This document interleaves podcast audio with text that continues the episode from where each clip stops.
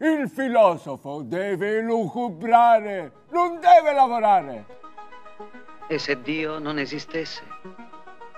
E se fossimo solo un branco di gente assurda che corre intorno senza nesso o ragione?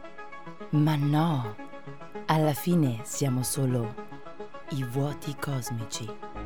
Buon pomeriggio da Roma 3 Radio con i vuoti cosmici, seconda puntata di questa quinta stagione versata e dedicata anche alle scienze cognitive. Io sono Lorenzo Picca insieme ad Elisa Argiolas che è qui con me. Ciao Elisa. Ciao a tutti e benvenuti di nuovo a questa seconda puntata dei voti cosmici. Vi ricordiamo ovviamente di seguirci sul sito radio.uniroma3.it e sulle nostre pagine social, dunque Facebook e eh, Instagram. Allora ringraziamo anche Camilla in regia, tutta la redazione dei Vuoti Cosmici che oggi conoscerete più approfonditamente perché eh, io ed Elisa verremo accompagnati da tutti i nostri redattori con degli approfondimenti per conoscere proprio quello eh, che eh, si fa eh, studiando scienze, scienze cognitive. E, Elisa, se tu sei d'accordo, comincerei come di consueto con una breve, una breve clip dal mondo cinematografico, in questo caso dell'animazione, per scoprire bene insieme di cosa parleremo. Perfetto, mandiamo la clip. Il cervello umano, la struttura più strabiliante e più complessa dell'universo. 10 miliardi di cellule o neuroni, secondo alcuni, 100 miliardi, cifra più probabile, secondo altri. Numerosi come le stelle di una galassia. Sì, sono davvero tanti, ma i neuroni hanno anche una particolare caratteristica. Dopo un anno dalla nascita non aumentano più di numero. Sono infatti le uniche cellule del nostro organismo che non si riproducono. Strano ma vero. Messi uno vicino all'altro, i neuroni di un cervello umano coprirebbero la distanza fra la Terra e la Luna. La distanza fra la Terra e la Luna non poco, soprattutto immaginando eh, tale distanza, eh, diciamo, raggomitolata all'interno dei nostri crani. Comunque, eh, i più avvezzi e forse i più piccoli avranno riconosciuto eh, queste voci e, e queste narrazioni proprio dal cartone esplorando il corpo umano. Te lo ricordi tu Elisa, l'hai mai visto? Sì, direi che le uniche conoscenze del corpo umano che ho vengono da quel cartone, per me che studio eh sì. comunicazione. Eh sì, anche perché poi era, era un cartone, ma eh, come si dice... Mh, eh, didattico, no? molto educativo. Insegna molto molto educativo e appunto è uscito in Italia nel 1987, pensate poi eh, solo in Canton Ticino e appunto deriva da una serie televisiva deriva, anzi è stato tradotto da una serie televisiva eh, educativa appunto francese eh, dedicata appunto al funzionamento del corpo umano e ideata da Albert Baril, spero di averlo detto bene, con le musiche di Michel Legrand. Vabbè, sai che con le lingue non sono proprio ferratissimo. Comunque noi abbiamo cominciato questa puntata appunto andando a vedere come viene descritto il, il cervello perché oggi parleremo di eh, scienze cognitive e dunque il cervello è proprio al centro della nostra, della nostra indagine. E, però, Elisa, non spoileriamo troppo, abbiamo chiesto aiuto anche a uno dei nostri docenti, il professor Mario De Caro, eh, che insegna filosofia morale appunto nel Dipartimento di Filosofia, Comunicazione e Spettacolo qui a Roma 3 e sentiamo proprio dalle sue parole cosa sono le scienze cognitive. Le scienze cognitive sono questa, queste discipline all'intersezione di vari campi, la psicologia, l'informatica, l'intelligenza artificiale, la linguistica e anche eh, la filosofia. E hanno avuto un grande, enorme riscontro oggi perché appunto spiegano tante cose che erano misteriose. E per darvi un'idea vorrei parlare un momento del dibattito che si è creato sul coronavirus, il Covid-19 e sulle modalità del dibattito pubblico, della comunicazione pubblica, che effettivamente sono stati piuttosto fallimentari. Perché? Perché eh, molte persone non conoscono le dinamiche che sono legate a questo tipo di discussioni, le dinamiche psicologiche. Per esempio, ognuno, noi tutti, se non prestiamo particolare attenzione e non abbiamo un po' studiato queste cose, tendiamo a fare degli errori, degli errori proprio cognitivi.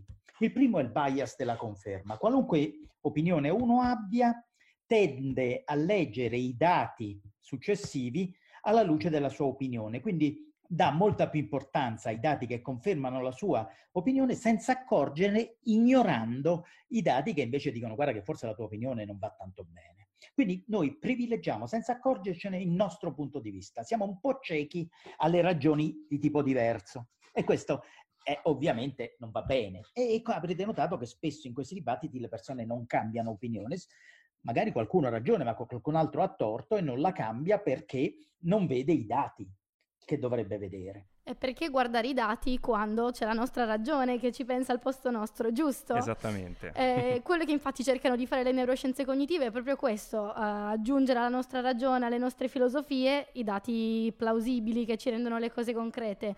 La cosa, la cosa, bellissima delle scienze cognitive è che non è un campo di studio unico, include tantissime discipline, tra cui la psicologia, la neurofisiologia, neuroscienza cognitiva, l'intelligenza artificiale di cui abbiamo anche parlato nella scorsa puntata. Esatto, eh, vi rimandiamo al podcast che trovate su SoundCloud e Spotify. Eh, aggiungiamo linguistica, la filosofia della mente, l'informatica, che è coinvolta soprattutto nella formazione di modelli simulativi tipo le, ne- le reti neurali ma arriviamo anche a toccare l'antropologia, la genetica, l'etologia, l'economia, se si pensa alla teoria dei giochi, e anche la scienza cognitiva della matematica e l'arte. Quindi un, un purpurri di discipline e appunto quello che si può vincere è che la caratteristica principale delle scienze cognitive fin diciamo da, dai suoi albori eh, ricordiamo appunto che si può far risalire al 1956 precisamente al MIT di Boston è sicuramente il suo carattere eh, multidisciplinare in grado di coniugare tutte queste discipline, però poi con il fine di giungere alla comprensione del funzionamento cognitivo e dunque delle modalità e del, eh, del perché e del per come possiamo dire noi eh, utilizziamo il nostro cervello, ragioniamo e eh, appunto elaboriamo informazioni. Questo è un po' la, eh, lo spunto dal quale partono le, le scienze cognitive. Ovviamente il cervello umano, ma poi anche l'intelligenza artificiale. E quindi io direi che questo è un buon, un buon inizio e, e, ovviamente piccola nota a margine, eh, diciamo l'impatto con i dati può essere anche uno shock. Per me che venivo da filosofia, avere dei dati è stato uno shock però positivo. Quindi è utile soprattutto. Molto utile, molto utile. Allora, noi adesso cominciamo con la musica di Roma 3 Radio, ci ascoltiamo i Canova e questa è sorpresa.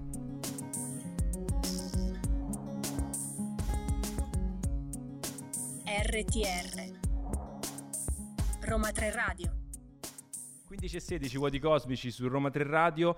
E dopo aver introdotto quelle che sono le eh, scienze cognitive, ehm, appunto quello che un po' si evince, un'altra delle grandi scoperte delle scienze cognitive, è che la nostra ragione, di cui parlavamo anche prima, ha dei limiti abbiamo delle limitazioni con le quali dobbiamo convivere e che in termine tecnico vengono chiamate bias cognitivi e che dunque inferiscono sulla uh, nostra cognizione con molte conseguenze per la vita di tutti i giorni. Ce ne parla sempre il professor Mario De Caro e questa volta in particolare di un bias uh, dal nome Dunning-Kruger effect.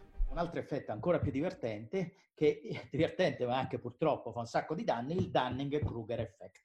Questo è un, un effetto cognitivo che si crea eh, in questo modo. Più una persona è ignorante in un determinato campo, meno si rende conto di essere ignorante. Ecco, qui nel dibattito sul coronavirus se ne vedono in tutti i colori.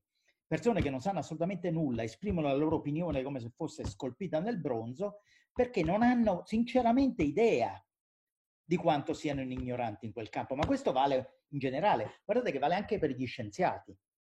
Quando un virologo, oggi virologi, i virologi parlano moltissimo, parla della epidemiologia, sta parlando di un campo che è estremamente probabile che lui non conosca o lei non conosca. Perché? Perché i virologi sono dei biologi, certe volte sono addirittura dei veterinari che studiano i virus negli animali il coronavirus è legato probabilmente agli, agli animali come origine, no? Bene, però quelli non sanno abbastanza su come si studia la diffusione dei virus. Questa è una questione degli epidemiologi, che sono degli statistici. Quando le posizioni si invertono, allora gli scienziati perdono la loro competenza e cadono vittime del Dunning-Kruger effect, cioè credono di sapere cose che invece non sanno. Quindi il parere degli esperti è importante, ma nei campi di cui sono veramente esperti. Rimaniamo comunque tutti umani, la ragione, la nostra ragione, come ha detto Lorenzo, ha dei limiti, eh, non siamo perfetti. Quindi che cos'è questo bias cognitivo, se la vogliamo dire in italiano, discor- distorsione cognitiva? È un pattern sistematico di deviazione dalla norma o dalla razionalità nei processi mentali di giudizio. Eh, che cosa indica in psicologia? È una tendenza a creare la propria realtà soggettiva, che non necessariamente corrisponde all'evidenza ed è sviluppata sulla base dell'interpretazione delle informazioni di cui siamo in possesso, anche se non logicamente né semanticamente connesse tra loro. E quindi che cosa ci porta a un errore di valutazione o una mancanza di oggettività di giudizio. E appunto il professor De Caro parlava proprio dell'esempio del, della pandemia, del coronavirus, in particolare dei, dei virologi, ma anche un po' tutti no, si sono eh, appunto proclamati saggi e sapienti e potevano sentirsi liberi di, eh, di dire la loro, la loro su, su tutto. E poi in particolare questo effetto ha anche una correlazione quasi direi matematica, ci sono degli studi su questo, che eh, più eh, si è ignoranti in un eh, determinato ambito e più eh, ci si sente invece in, eh, in diritto di, di, dire la, di, dire la, propria, che è un po' a parti invertite il so di non sapere di, di Socrate, no? E più si studia e più ci si rende conto di quanto poco eh, sappiamo e di quanto ancora, ta- di quanto ancora c'è da, da, imparare. Comunque non disperate, ci sono anche delle modalità per eh, appunto ehm, contrastare quelli che sono i bias cognitivi di cui eh, tutti noi siamo eh, appunto portatori sani e lo ascoltiamo ancora dalle parole del professor Mario De Caro. Ci sono un sacco di fenomeni che bisogna conoscere per partecipare in modo eh, produttivo ai dibattiti. Se tutti studiassimo un po' di più questi fenomeni, i dibattiti anche politici sarebbero molto più ragionevoli. Ci difenderemmo di più dal fa- poi da, dalle persone che sfruttano queste nostre debolezze. Queste debolezze ce le abbiamo tutti, bisogna cercare di controllarle. I bias ce le abbiamo tutti, bisogna cercare di controllarle.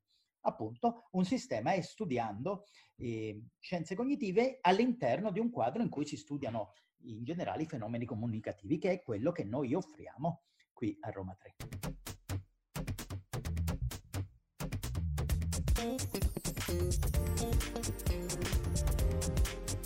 RTR, Roma 3 Radio. Qual è la parte più fondamentale delle scienze cognitive, quindi? Avere il riscontro cerebrale, ossia quando facciamo, pensiamo, diciamo qualcosa, quali sono le aree del cervello che si attivano?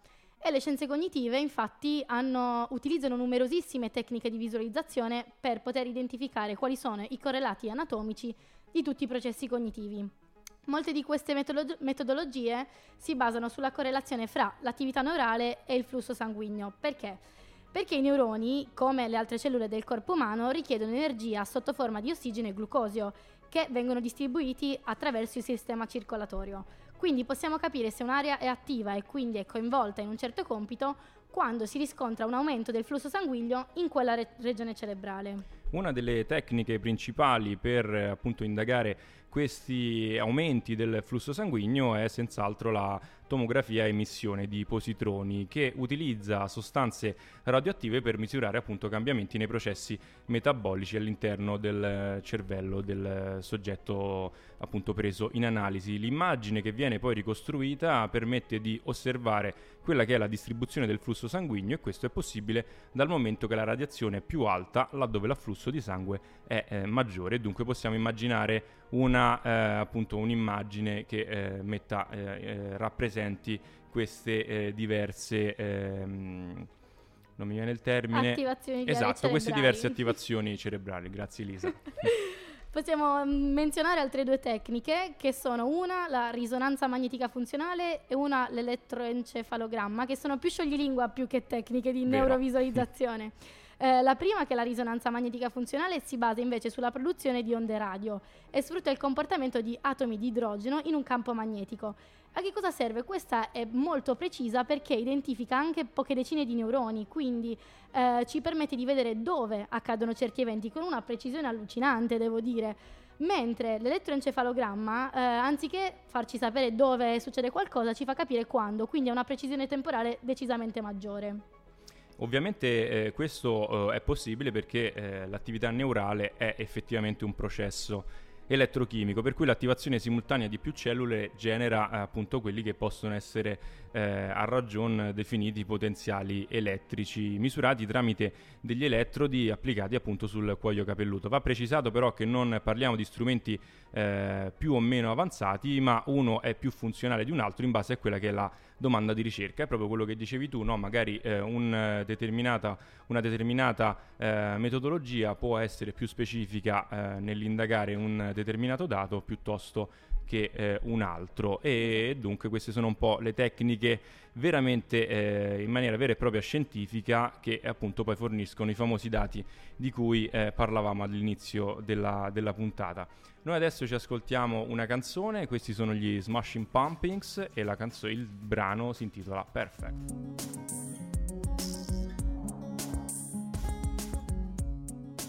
RTR Roma 3 Radio. Perfect, la perfezione non esiste, chi lo sa? Boh, non lo so. Comunque è il momento di eh, scoprire e conoscere quelli che sono i nostri eh, redattori e redattrici nuovi e le nuove eh, leve dei vuoti cosmici, perché appunto in questa stagione dedicata anche alle scienze cognitive e soprattutto in questa puntata di eh, strumenti coordinate per muoversi in questo mondo, in, in questa nuova disciplina, eh, appunto abbiamo chiesto aiuto ai nostri redattori di raccontarci un po', diciamo, quella che può essere definita la domanda a piacere, la cosa che gli è piaciuta di più in, uh, durante appunto il corso di studi in scienze cognitive. Lo facciamo con Alessia, che chi ci ha ascoltato già conosce perché ha condotto con me la scorsa puntata e che innanzitutto saluto. Ciao Alessia, buon pomeriggio. Ciao, buon pomeriggio a tutti. Allora, con te affrontiamo un tema molto, molto interessante e innovativo. Eh, l'etica, sicuramente tutti sappiamo più o meno che cos'è, però quando si parla di neuroetica, eh, diciamo, sorgono nuovi interrati- interrogativi e siamo un po' più eh, curiosi. Raccontaci un po' che cos'è, qualche eh, coordinata iniziale e poi quello che ti ha appassionato di più in questa, in questa materia. Eh, sì, infatti la neuroetica è una disciplina molto nuova e come dice il nome stesso nasce dall'incontro tra l'etica e le neuroscienze. La filosofa e neuroscienziata Adina Roskis ha proposto di suddividerla in due diverse sottocampi, per così dire, l'etica delle neuroscienze e neuroscienze dell'etica. La prima eh, si occupa di eh, capire quelli che sono i problemi etici de- derivanti dalle scoperte neuroscienze. La seconda invece eh, si tratta di individuare quelle che sono le basi neurofisiologiche del ragionamento morale, quindi capire dove eh, le aree cerebrali legate a, a quando gli esseri umani eh, ragionano sul giusto e sullo sbagliato. E il fatto che le neuroscienze siano entrate in una materia così prettamente umanistica come la filosofia ha fatto parlare alcune addirittura di neurocultura, e secondo la quale sostanzialmente una sorta di slogan io sono il mio cervello. Infatti i sostenitori di questa posizione eh, ritengono che la, la, mente cosciente possa essere ridotta totalmente a fenomeni cerebrali ed è per questo che sono anche chiamati eh, riduzionisti. Altri invece argomentano che mh, noi siamo il nostro cervello, ma non siamo solo il nostro cervello, perché interagiamo continuamente con il mondo esterno e con la società e questo contribuisce a plasmare la nostra personalità. Quindi l'essere umano in questa prospettiva è anche un essere eh, sociale e culturale. Eh, questo mi fa un po' ripensare a quello che, di cui parlavamo nella scorsa puntata no, sull'intelligenza artificiale. Un, un, ragazzo da noi intervistato aveva detto noi siamo fatti di atomi come, come i computer, dunque perché eh, non immaginare che un giorno anche i computer possano riuscire a pensare come noi e la domanda di sottofondo è cosa, cos'è quel qualcosa in più che avremmo noi esseri umani che non hanno magari gli animali o, o, le macchine. E appunto il dibattito di fondo è proprio questo di cui parlavi tu Alessia, no? riduzionismo contro antiriduzionismo, dunque siamo solo materia o c'è qualcosa di più che magari i filosofi nella storia del pensiero hanno chiamato spirito o anima e, e chi lo sa. Non lo risolveremo oggi, quindi non, non ti preoccupare, non, non te lo chiedevo però già appunto mettere in chiaro questa, questa problematica è qualcosa di, di, molto, di molto interessante e anche attuale. E fa anche un po' paura pensare che noi siamo solo il nostro cervello, cioè dov'è l'anima, eh sì. dov'è la coscienza, esistono, cioè ci distrugge un sistema di credenze di millenni. Eh, esatto, esatto, quindi diciamo che noi sotto sotto speriamo di, di rimanere comunque romantici e che ci sia qualcosa di più oltre quel l'accrocchio di, di atomi che... Sì, è un po' triste così. Un pochino, un pochino, però noi continuiamo comunque a riflettere e a indagare. Eh, rimanete con noi, eh, noi nel frattempo ringraziamo Alessia e ci ascoltiamo i pinguini tattici nucleari con la loro Ringo Star.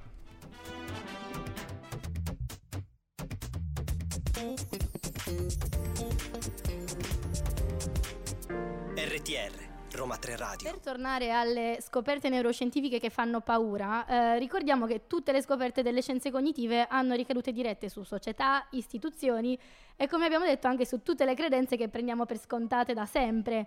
Cioè, per esempio, parliamo di libero arbitrio, ma lo sapete che il nostro cervello si attiva per un determinato compito ancora prima che noi ne siamo consapevoli, cioè eh. noi vogliamo mangiare una mela e il nostro cervello si è già attivato per mangiare la mela anche senza che noi lo vogliamo ancora, cioè siamo eh sì. davvero liberi. Questo sicuramente è delle, una delle questioni più controverse, no? penso appunto all'esperimento di cui stai parlando, che è quello di Benjamin Libet, mm-hmm. e dove appunto in questo esperimento veniva um, dimostrato che il potenziale di prontezza, così viene, viene, definito in termini tecnici, era questo innalzamento di attività cerebrale che eh, sarebbe eh, stato, diciamo, mh, che indicava che poi eh, il soggetto sperimentale avrebbe eh, mosso il, il, dito, dunque poi incrociando i dati si raccolgono dei pattern, che vuol dire che ogni volta che c'è quel determinato aumento di attività cerebrale poi viene mosso effettivamente il dito dal soggetto sperimentale e questo eh, potenziale di prontezza compariva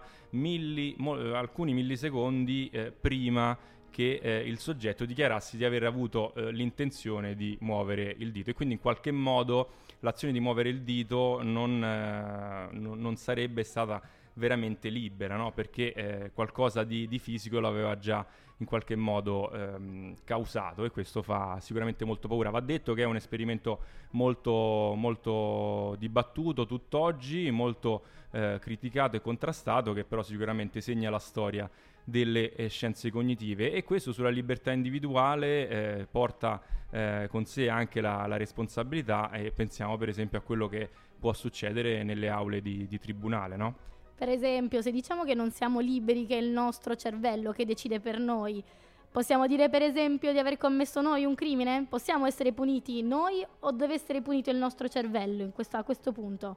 E se invece trovassimo, per esempio, sempre per esempio, perché fa paura, diciamo così, un difetto cerebrale che poi porta l'individuo a essere violento, il cosiddetto cervello del criminale, questo significa che non si può punire la persona, non è lei a voler, co- voler commettere il crimine, è la sua natura, è la sua biologia. Eh, infatti la questione è proprio questa, Elisa, perché pensiamo per esempio alle teorie ovviamente eh, falsificate dell'ombroso, no? Che appunto collegava la fattezza del cranio a determinate caratteristiche eh, sociali e, e in particolare violente e appunto criminali e sono state ovviamente eh, falsificate, però per esempio uno dei casi molto interessanti, non so se ricordi, l'avevamo affrontato proprio nel corso di neuroetica, era quello di Phineas Gage, no? che eh, appunto eh, a seguito di una ferita molto grave al uno dei lobby eh, frontali del, del cervello, eh, lui ha subito proprio, eh, gli si era conficcato una sbarra di, di metallo nel cervello. Esatto e appunto questa, questo danno permanente aveva portato a cambiare totalmente il suo carattere, era diventato possiamo dire antisociale, molto aggressivo e eh, pare che ci fossero delle correlazioni dirette fra il, il, danno subito dal suo cervello e poi appunto il comportamento che veniva eh, messo in campo. E quindi Phineas Gage chi era? Eh, l'individuo di prima che veniva descritto appunto eh, amichevole e socievole o, que- o, e socievole o quello che poi eh, invece era più aggressivo e, e ostile. Rimane una questione aperta, però sicuramente anche il mondo, possiamo dire, del, del, diritto e della giurisprudenza non può ormai fare a meno di confrontarsi anche con, queste, eh, con questi dati scientifici. Adesso è il momento della musica, questi sono gli After Hours con Voglio una pelle splendida.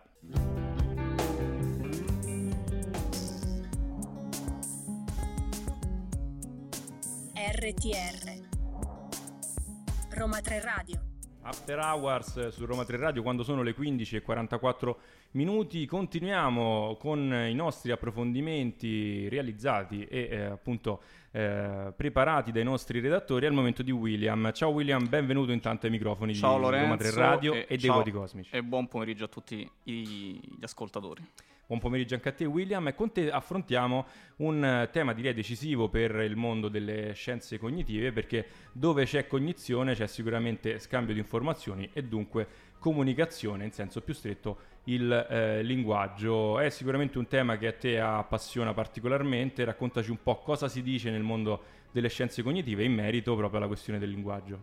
Assolutamente sì, quello del linguaggio è sicuramente uno degli ambiti di studio fondamentali delle scienze eh, cognitive. Diciamo che le questioni sono variegate ma tutte strettamente interconnesse. Diciamo sono tre principalmente. La prima è eh, quella appunto relativa al ruolo dell'evoluzionismo e quindi l'evoluzione eh, nelle facoltà eh, comunicative degli esseri umani e delle specie animali non umane, perché ricordiamolo, gli esseri umani sono animali anche loro. Certo. E questa è una questione dove poi diciamo, mh, avviene un dibattito, eh, tra l'altro molto acceso e ancora irrisolto, tra continuisti e discontinuisti, tra chi crede che ci sia un, eh, una differenza insomma, qualitativa tra gli esseri umani e gli animali eh, non umani, e invece chi crede invece che la differenza sia solo quantitativa e che quindi possiamo leggere le facoltà di linguaggio umane in continuità con quelle animali.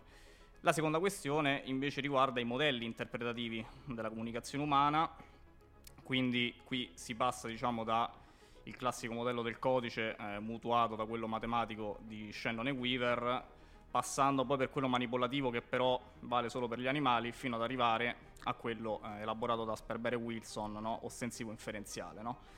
E, e a queste due questioni poi eh, si aggancia una terza, che è eh, poi quella fondamentale, diciamo, fondamentale dove certo. le scienze cognitive entrano veramente nel vivo, che eh, è inerente invece alle architetture cognitive che rendono possibile eh, il linguaggio e la comunicazione. Architetture che ovviamente diciamo, eh, assumono un ruolo differente e un'importanza anche differente a seconda poi dei modelli interpretativi. Certo, anche perché appunto sono proprio com- come dicevamo prima, il, il, perché, il per come noi appunto eh, elaboriamo informazioni e poi possiamo comunicarle anche, anche, agli altri e senza dubbio questo pone un po' un tassello nel dire che una base eh, materiale ovviamente c'è, eh, se noi non avessimo il cervello, se non avessimo l'apparato fonatorio, se non avessimo determinate strutture cognitive non potremmo comunicare e poi se c'è eh, la famosa anima degli antichi questo è un uh, mistero che non scopriremo oggi. Assolutamente sì, infatti poi un'altra delle questioni è proprio quanto poi si possa diciamo, essere riduzionisti, no? perché poi entrano in gioco anche eh, nei fatti eh, comunicativi, linguistici, eh, concetti etici, eh, di coscienza, insomma è una questione molto ampia e dibattuta e sicuramente attualmente ancora irrisolta. Diciamo, le, certo. le ipotesi sono tante e ancora insomma in fase sì, di sì, anche i modelli del, del linguaggio di cui parlavi sono tutt'oggi eh, discussi e appunto affrontati. Uno dei più grandi promotori è sicuramente il professor Ferretti che avremo sì, ai nostri microfoni fra breve, ovviamente lo, lo salutiamo e, e, anche in questo caso tutte le scoperte scientifiche hanno poi de, delle ricadute, come diceva Elisa, no? sul, sul nostro vivere sociale, per esempio il linguaggio eh, ostensivo inferenziale di cui parlavi eh, ha poi come eh, presupposto quello dell'ambiguità proprio del linguaggio sì, che può il essere riconoscimento di intenzioni del parlante assolutamente ma quindi non è un codice come appunto, come appunto dice il modello assegno ehm, corrisponde significante ma c'è una, un'ambiguità che può essere sia negativa perché non ci si capisce ma può essere anche fonte di, eh, di innovazione quindi di, di fantasia e di novità. William, noi ti ringraziamo, Grazie approfondiremo ancora il uh, tema del, del, linguaggio che oggi abbiamo solo uh, uh, presentato come tutte le altre tematiche, però speriamo di aver incuriosito chi ci ascolta. Torniamo fra pochissimo con un altro dei nostri redattori e nel frattempo ci ascoltiamo Post Malone con la sua I Like You e basta.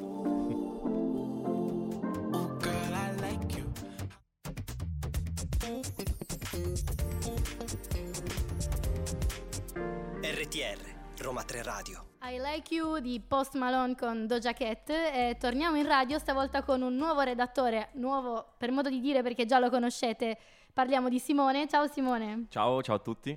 E Simone continuerà mh, l'argomento introdotto da William parlando con più precisione dell'origine del linguaggio, quindi introdurrà il tema del dibattito tra i continuisti e i discontinuisti. Eh, raccontaci un po' Simone.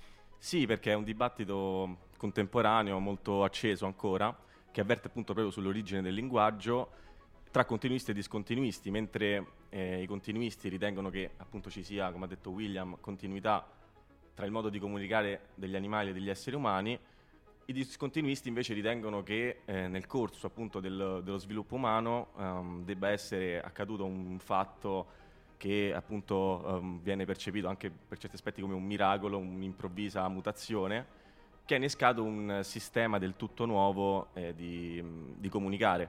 Quindi ehm, l'aspetto interessante anche di questo dibattito è che per capire quali siano ehm, ehm, appunto quale, quale, sia la verità, chi ha ragione, se continuisti o discontinuisti, bisogna indagare appunto proprio su che cos'è il linguaggio, quindi sulla sua essenza, capire di cosa è composto, come è formato e è un tema particolarmente complesso. È complesso perché, eh, come sappiamo, appunto, e come hai detto anche tu prima Elisa, è un, un ambito che è comunque interdisciplinare, che quindi eh, bisogna appunto inserire informazioni derivanti da scienze diverse e quindi è enormemente complesso appunto. Ognuno dice la sua fondamentalmente. Ognuno dice la sua, sì, noi eh, di Roma 3 seguiamo comunque eh, le, le informazioni contemporanee, soprattutto quelle che ci vengono fornite dal professor Ferretti, che risalutiamo certo, nuovamente. Tutto il suo team di ricerca. E proprio su questo, Simone, ti interrompo perché quello che dicevi, appunto, andare all'essenza del linguaggio,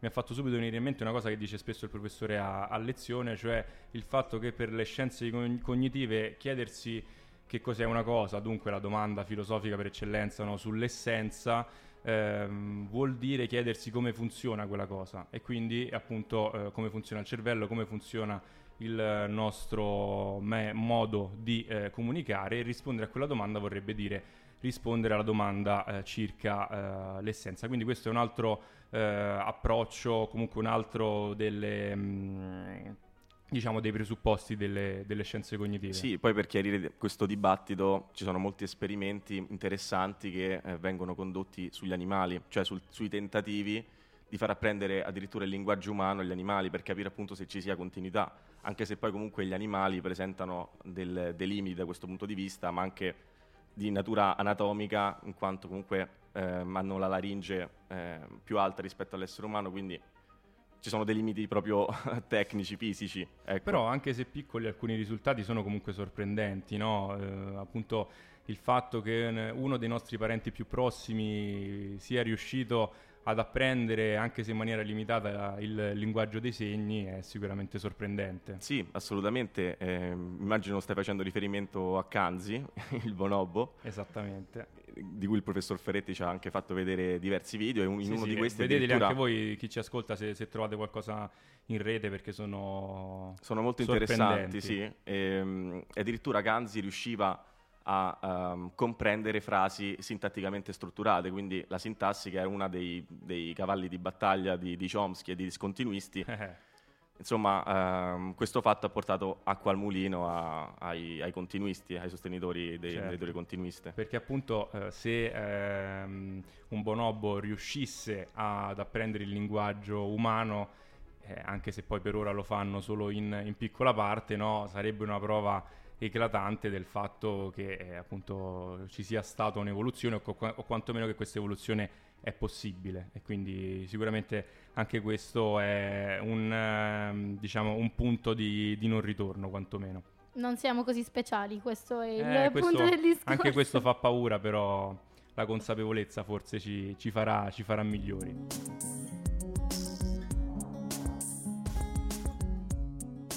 RTR Roma 3 Radio.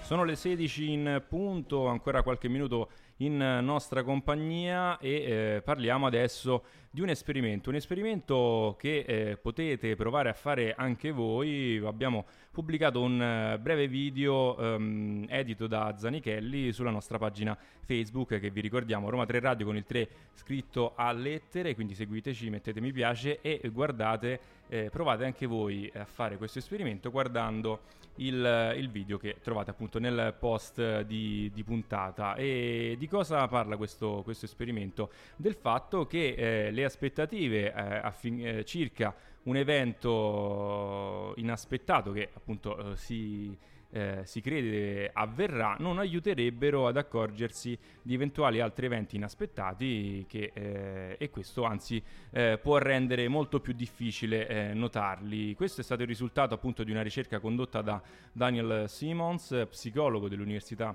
dell'Illinois, che la descrive in un articolo pubblicato sulla rivista online ad accesso pubblico iPerception. Di cosa tratta questo esperimento? Uh, alcuni anni fa Simmons e i collaboratori uh, hanno mostrato a dei soggetti un video in cui veniva inquadrato un gruppo di persone. Alcune erano vestite di bianco, altre di nero e si passavano la palla.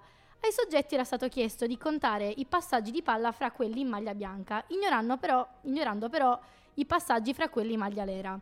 Che cosa si è scoperto? Che molti dei soggetti, addirittura quasi la metà, impegnati a seguire i passaggi fra i bianchi, non si accorsero del fatto che durante l'azione una persona travestita da gorilla aveva attraversato il campo, eh, spudoratamente. Non una, non una cosa così consueta, no? da non saltare all'occhio, e, e invece così, così non è stato per, per, la metà dei partecipanti. Infatti l'esperimento è diventato famoso come esempio di quella che viene definita cecità attenzionale, proprio sfruttando la notorietà dello, dello studio nell'ambiente degli, degli psicologi. Simons eh, ha poi condotto un altro esperimento fra gli studenti della sua facoltà che come ci dice sempre il professor Ferretti sono le cavie preferite da, da tutti i docenti di, di, scienze cognitive e in questo esperimento l'obiettivo era quello di scoprire se eh, appunto quelli che sapevano del gorilla prima di vedere il video sarebbero stati più propensi a notare un altro evento inaspettato aggiunto a quello eh, stesso video. Ovviamente adesso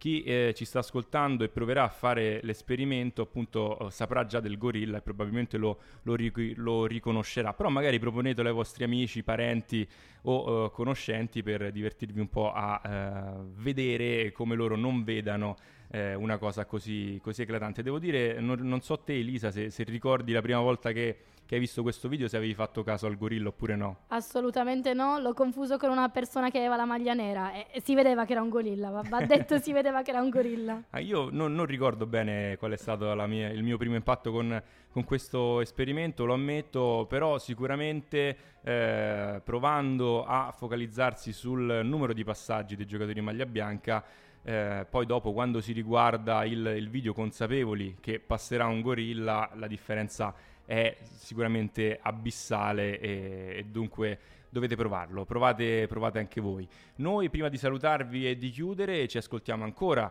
una canzone di, della musica di Roma Radio e questa è Jingle Jingle.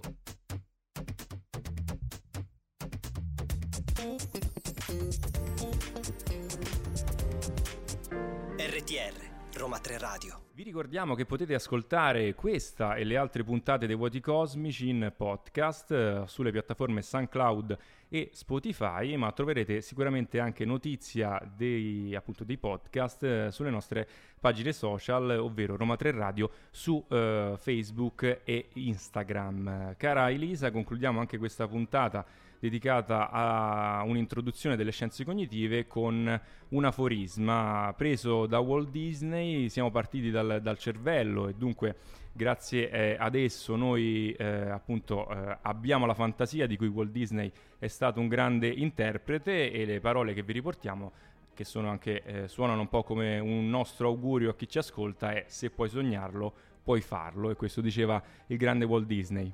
Speriamo di avervi interessato con queste piccole pillole cognitive che sicuramente approfondiremo nelle prossime puntate, quindi non mancate assolutamente direi. L'appuntamento è sempre per lunedì dalle 15 alle 16 e buon proseguimento con la programmazione di Roma 3 Radio. Ciao! Ciao!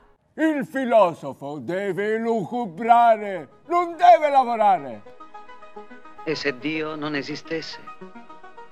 E se fossimo solo un branco di gente assurda che corre intorno senza nesso o ragione? Ma no, alla fine siamo solo i vuoti cosmici.